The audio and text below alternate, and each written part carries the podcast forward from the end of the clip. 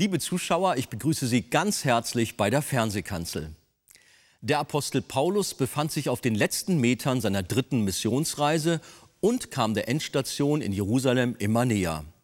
Auf dem Weg dorthin wurde ihm immer wieder bezeugt, dass schwere Leiden auf ihn warten. So auch durch die Botschaft des Propheten Agabus. Doch wenn wir den Verlauf der Ereignisse genau beobachten, merken wir, dass es eine gewisse Diskrepanz zwischen der Prophetie und ihrer Erfüllung gibt. Was uns diese Begebenheit über die Prophetie lehrt und auch darüber, was der letztendliche Maßstab für unser Leben ist, das erfahren Sie jetzt.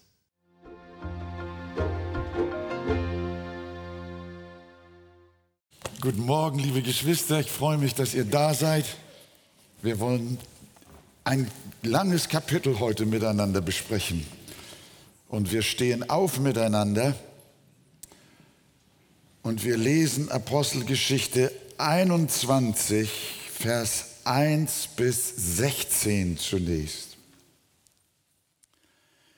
Als wir uns von ihnen losgerissen hatten und schließlich abgefahren waren, kamen wir geradewegs nach Kos und am folgenden Tag nach Rhodos und von da nach Patara.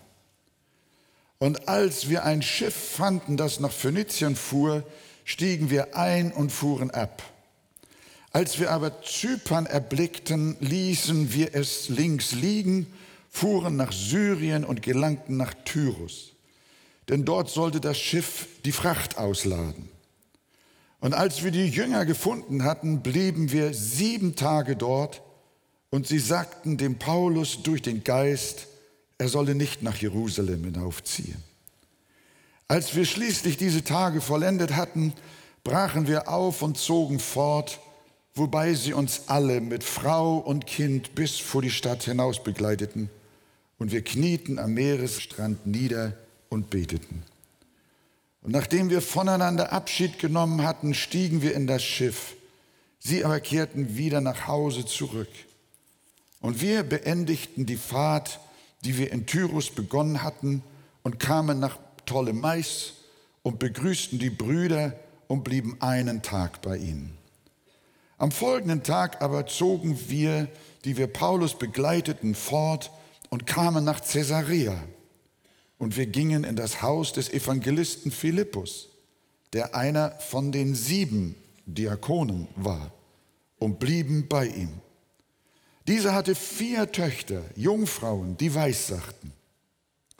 Als wir uns aber mehrere Tage dort aufhielten, kam aus Judäa ein Prophet namens Agabus herab der kam zu uns, nahm den Gürtel des Paulus und band sich die Hände und die Füße und sprach, das sagt der Heilige Geist, den Mann, dem dieser Gürtel gehört, werden die Juden in Jerusalem so binden und in die Hände der Heiden ausliefern.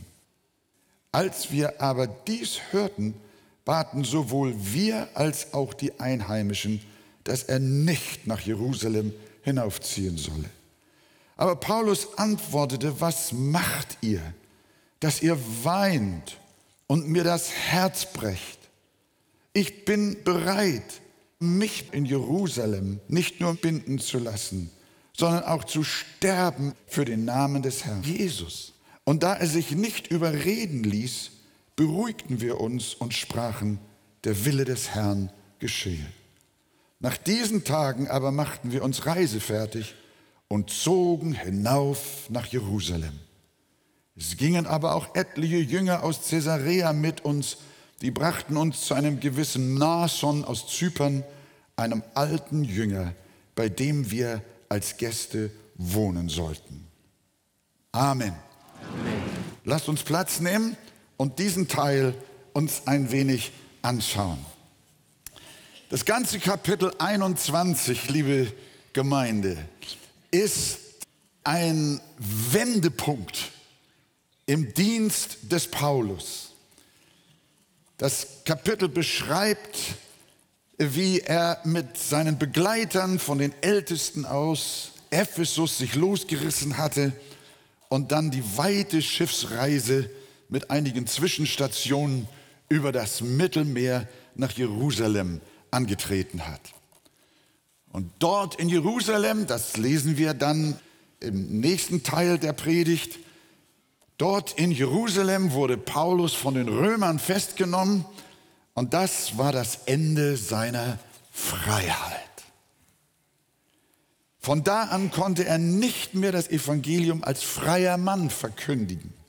Seitdem war er nur noch Botschafter in Fesseln, Botschafter Gottes in Fesseln. Und diese Fesseln, die brachten ihn nach Rom vor den Kaiser.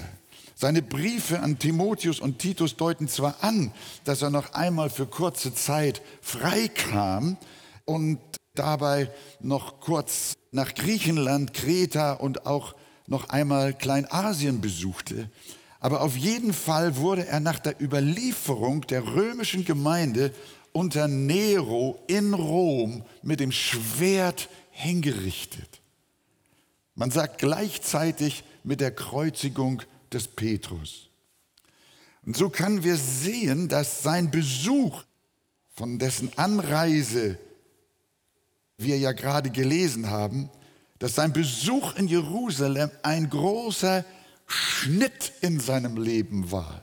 Die drei großen Missionsreisen, die wir ja ausgiebig betrachtet hatten, die sind beendet. Er war auf der letzten Etappe seiner dritten Reise nach Jerusalem. Die Missionsreisen waren beendet, seine Zeit als Gemeindegründer war vorbei und ein Weg des Leidens und Sterbens begann.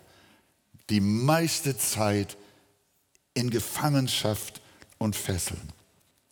So ähnlich war es auch bei Jesus. Drei Jahre hatte er ja in Vollmacht und Kraft und frei gewirkt und musste danach nach Jerusalem hinauf und sein Leidensweg begann. So ähnlich auch bei Paulus. Der Heilige Geist hatte ihm auf dem Weg nach Jerusalem immer wieder bezeugt, dass dort schwere Leiden auf ihn warten. In Apostelische 20, Vers 22 bis 23 haben wir gelesen, und siehe, jetzt reise ich gebunden im Geist nach Jerusalem, ohne zu wissen, was mir dort im Einzelnen, füge ich hinzu, begegnen wird. Außer dass der Heilige Geist von Stadt zu Stadt Zeugnis gibt und sagt, dass Fesseln und Bedrängnisse auf mich warten. Paulus spürte ein Drängen durch den Heiligen Geist nach Jerusalem hinaufzureisen und der Heilige Geist offenbarte es anderen, dass Fesseln und Bedrängnisse auf ihn warten. Und auch in unserem Kapitel wiederholt sich das. Als die Gruppe nämlich Tyrus erreicht hatte, also schon die syrische Küste, musste das Schiff Fracht abladen, sodass Paulus mit seinen Leuten sieben Tage Zeit hatte, die dortigen Jünger aufzusuchen. Und als er mit ihnen zusammen war, in Vers 4 habt ihr gelesen, da sagten diese Lieben aus der Gemeinde in Tyrus durch den Geist, er solle nicht nach Jerusalem hinaufziehen. Eine ähnliche Situation entstand vor der Ankunft in Jerusalem auch noch in Caesarea. Das war dann die vorletzte oder man kann auch sagen die letzte Station vor Jerusalem im Hause des Philippus, der ja zu den Diakonen gehörte. Und als Paulus mit seinem Team dort mit Philippus einige Tage in Caesarea zubrachte, dann kam aus Juda der Prophet Agabus hinzu. Und der nahm den Gürtel des Paulus, das war kein Ledergürtel, sondern so aus Stoff, so ein Bindestoff. Der nahm den Gürtel des Paulus und band sich selbst Hände und Füße und sprach, so spricht der Heilige Geist, den Mann, dem dieser Gürtel gehört, werden die Juden in Jerusalem binden und in die Hände der Heiden ausliefern. Wow, schon wieder. Also der Heilige Geist hat in einer Linie auf der ganzen Rückreise von Griechenland, kann man sagen, von Korinth, hat Paulus immer wieder gehört. Es warten Bande und Bedrängnisse auf dich. Nun haben wir allerdings hier eine Weissagung des Agabus, der ja vormals auch schon in Antiochien eine Hungersnot richtig vorausgesagt hatte. Er hatte in der Tat die Gabe des prophetischen Redens. Aber wenn wir uns die Erfüllung seiner Botschaft genau anschauen, in Vers 27 bis 33, da kommen wir später noch dazu, aber wir behandeln es jetzt schon im Zusammenhang mit seiner Prophetie. Wenn wir uns die Erfüllung seiner Prophetie genau anschauen, dann merken wir, dass die Prophetie des Agabus zwar im Wesentlichen in Erfüllung ging, sie sich aber im Detail anders ereignete, als er vorausgesagt hatte. Ist euch das eigentlich aufgefallen beim Lesen? Es ist hochinteressant zu sehen, dass hier Differenzen zwischen der Prophetie und der Erfüllung waren. Denn es waren nicht Juden, wie Agabus wörtlich gesagt hat, die Paulus gebunden haben, sondern es waren die Römer. Und die Juden haben Paulus auch nicht an die Heiden ausgeliefert, wie Agabus wörtlich prophezeite, sondern die Römer haben ihn vor den Juden gerettet. Also da liegt eine gewisse Diskrepanz in der Prophetie. Im Wesentlichen richtig, in den Umständefragen nicht richtig. Hier haben wir einen Hinweis, liebe Gemeinde, darauf, worin sich alttestamentliche und neutestamentliche Prophetie unterscheidet. Die alttestamentliche Prophetie zeichnete sich dadurch aus, dass sie den Anspruch auf Unfehlbarkeit hatte. Das, was wir im Alten Testament als Prophetie vorfinden, war gesprochen von den damaligen Propheten und war eins zu eins wahr, richtig und ohne Irrtum. Und wenn die Propheten im Alten Testament geweissagt haben und diese Prophetie wirklich von Gott kam, dann war sie auch Wort für Wort zutreffend. Ansonsten sollten solche Propheten getötet werden nach dem Gesetz. Die Worte des Propheten Jesaja zum Beispiel, Jeremia, Hosea, Micha, Daniel, Malachi und nehmt welche ihr noch wollt, die waren irrtumslos. Sie sind definitiv Gottes Wort. Diese Art von Prophetie hat aber aufgehört, denn das irrtumslose prophetische Wort finden wir heute nur in der Bibel.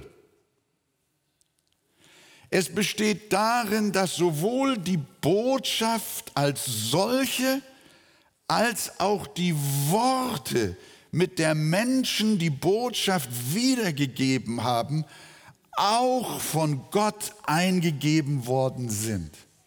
Und deswegen sprechen wir von der wörtlichen Inspiration der Heiligen Schrift oder man kann auch sagen von der Verbalinspiration. Ich habe hier unser Glaubensbekenntnis der Arche mitgebracht. Und da haben wir unter dem Artikel 1 die Heilige Schrift Folgendes gesagt als Bekenntnis. Durch die Heilige Schrift, auch die Bibel genannt, offenbart sich Gott jedoch in besonderer Weise, dass Menschen nicht nur allgemeine Gotteserkenntnis wie durch die Natur, sondern auch Heil und ewiges Leben erlangen können. Und jetzt, wir glauben, dass die Bibel vom Heiligen Geist wörtlich inspiriert und deshalb Gottes unfehlbares Wort ist, wiewohl sie zugleich in der menschlichen Eigenart der Schreiber verfasst wurde. Da verweisen wir auf 2. Timotheus 3, Vers 16, wo uns das definitiv die Heilige Schrift selber sagt. Mit diesem Bekenntnis zur Verbalinspiration der Heiligen Schrift handeln wir uns natürlich unglaublich viel Kritik heute ein. Mit diesem Bekenntnis stehen wir für viele als sogenannte Fundamentalisten da. Aber was macht es für einen Sinn, wenn wir die Bibel zu einem Spekulationsobjekt machen? Wo wir spekulieren, was könnte vom Heiligen Geist sein und was könnte nicht vom Heiligen Geist sein. Was könnte richtig, was könnte falsch sein? Wir glauben, entweder ist die Bibel insgesamt richtig oder sie ist insgesamt falsch. Aber nicht ein bisschen von diesem und ein bisschen von jenem und jedem bleibt es überlassen, was ist nun von Gott und was ist nicht von Gott. Nein, wir folgen dem Zeugnis der Heiligen Schrift selber, wir folgen auch dem Zeugnis unseres Herrn Jesus Christus. Die Bibel ist von A bis Z Wort für Wort, was ihre griechische Textfassung betrifft, ihre Ursprungstextfassung betrifft. Sie ist von A bis Z wörtlich vom Heiligen Geist eingegeben. Das ist das Bekenntnis der Arche. Ja. Das ist eine Botschaft, die wichtig ist von diesem prophetischen Wort, die Bibel nennt es ja das prophetische Wort, das irrtumslose prophetische Wort, davon unterscheidet sich die sogenannte neutestamentliche Prophetie in der Weise, dass die Botschaft zwar ebenfalls von Gott kommt, die Worte aber, mit denen sie wiedergegeben wird, menschlichen Ursprungs sind. Gott gibt dem Menschen eine Botschaft ins Herz und überlässt es dem Menschen, sie mit seinen menschlichen Worten selbst wiederzugeben. Das heißt, du kannst eine richtige Botschaft empfangen, sie aber unrichtig wiedergeben. Und deswegen lehrt uns die Schrift, dass neutestamentliches prophetisches Reden nicht irrtumslos ist sondern dringend anhand des irrtumslosen prophetischen Wortes, nämlich der Schrift, geprüft werden soll. Nur die Bibel ist irrtumslos, alles andere ist Stückwerk, das dem Vollkommenen untergeordnet ist. Und genau so etwas sehen wir hier bei der Prophetie des Agabus. Er hat einen prophetischen Dienst. Er stammt aus der Gemeinde in Antiochien und wie gesagt, er hatte dort schon richtig auch geweissagt. Er hatte die Gabe des prophetischen Redens, aber nicht nach alttestamentlicher, sondern nach neutestamentlicher Weise, die der Prüfung unterzogen werden musste. So ist es auch bei uns. Irrtumslos ist nur die Bibel, alles andere wie zum Beispiel Worte der Weisheit, Worte der Erkenntnis, Predigten, Lieder, Gebete, Weissagungen, Prophetien. Alles ist Stückwerk und untersteht der Heiligen Schrift. Das hatte Paulus auch erkannt, als er die Botschaft von dem Agabus hörte. Der Paulus hatte auch die Gabe der Geisterunterscheidung. Die Botschaft von Stadt zu Stadt. Und die Botschaft in Tyrus und Caesarea, sie waren allesamt richtig. Er wird in Jerusalem gefangen und er wird leiden. Aber die Schlüsse, die die Menschen daraus ziehen und die Weise, wie sie diese Botschaft rübergebracht haben, waren falsch. Denn sie implizierten, dass die Prophetie auch sage, er solle deshalb nicht nach Jerusalem ziehen. Paulus, der Geist sagt, es wartet Fessel und Drangsal auf dich. Du sollst nicht nach Jerusalem gehen. Ja, das ist menschlich. Denn sie implizierten, dass die Prophetie auch sage, er solle nicht nach Jerusalem gehen. In Vers 12 habt ihr gelesen. Als wir aber dies, die Prophetie, hörten, baten sowohl wir als auch die Einheimischen, dass er nicht nach Jerusalem hinaufziehen solle. Und das hat Paulus so betrübt, dass er ausruft, was tut ihr da, dass ihr weint und mir das Herz brecht? Ich bin bereit, mich in Jerusalem nicht nur binden zu lassen, sondern auch zu sterben für den Namen des Herrn Jesus. Er war noch ein Prophet, der Paulus, nach dem Schlage des Alten Testaments. Und wir wissen, er hat als Apostel noch Prophetie nach der Weise der prophetischen Väter gehabt, was er geschrieben, was er gesprochen hat und was heute in der Schrift verfasst ist. Das war wirklich eins zu eins Gottes Wort, aber nicht das, was der Agabus gesagt hat. Aber Paulus spürte, hier stimmt was nicht, sondern er merkt, die Botschaft, was mit ihm geschehen wird, ist wahr. Aber wie er sich verhalten soll, das ist nicht wahr.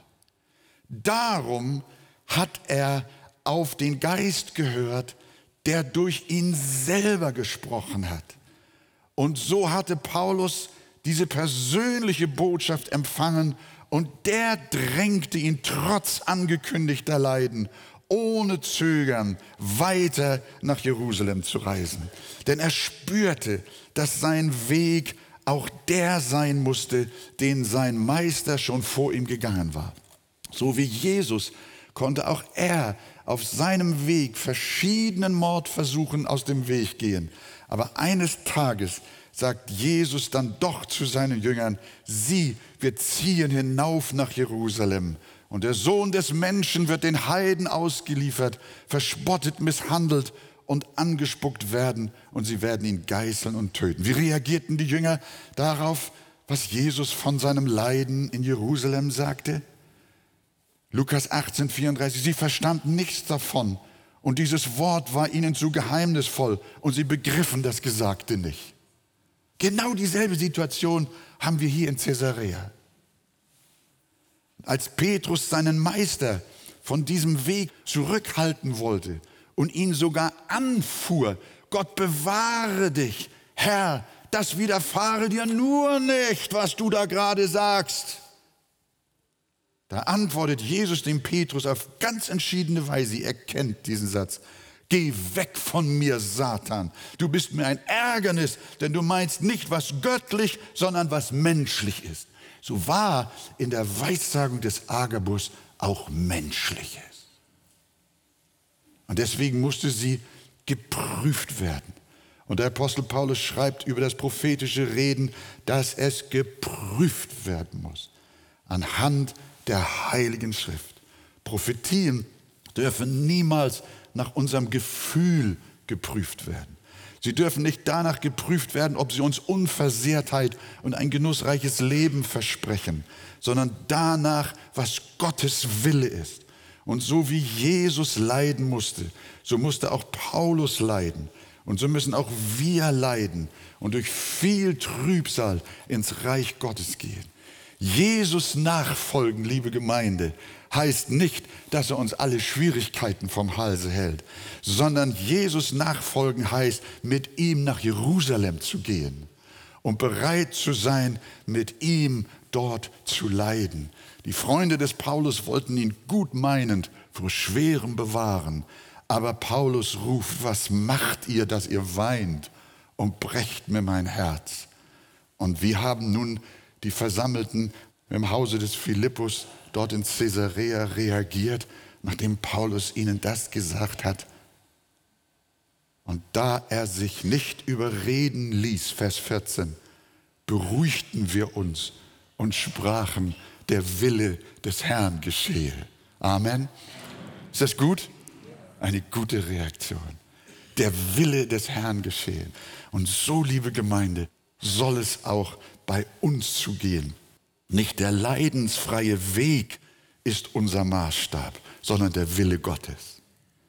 willst auch du dich dem Willen Gottes unterstellen, dann wird der Herr seinen guten Weg mit dir fortsetzen, auch wenn er schwer ist.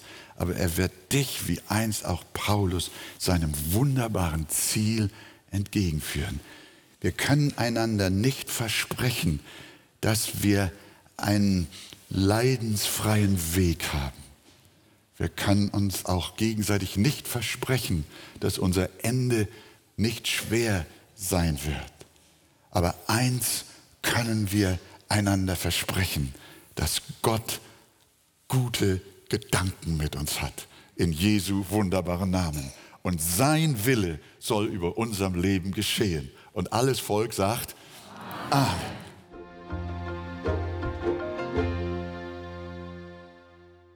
Gottes Wille soll in unserem Leben geschehen. Möchten Sie vertiefende Ausführungen zu diesem Thema? Dann lesen Sie in dem Buch Das Evangelium Kennen und Genießen von Pastor Wolfgang Wegert den Abschnitt Wie erkenne ich den Willen Gottes? Auf Wunsch erhalten Sie ein Exemplar kostenlos. Wir freuen uns über jeden Kontakt zu unseren Zuschauern. Sie erreichen uns per Brief, E-Mail oder zu nachfolgenden Zeiten unter der eingeblendeten Telefonnummer. Näheres zur evangelisch reformierten Freikirche Arche finden Sie im Internet. An dieser Stelle wollen wir allen Zuschauern, die für uns beten und uns auch mit ihren Spenden helfen, ganz herzlich danken. Damit haben Sie Anteil an der Verbreitung der guten Nachricht von Jesus Christus. Über eine Spende auf die eingeblendete Kontoverbindung würden wir uns sehr freuen.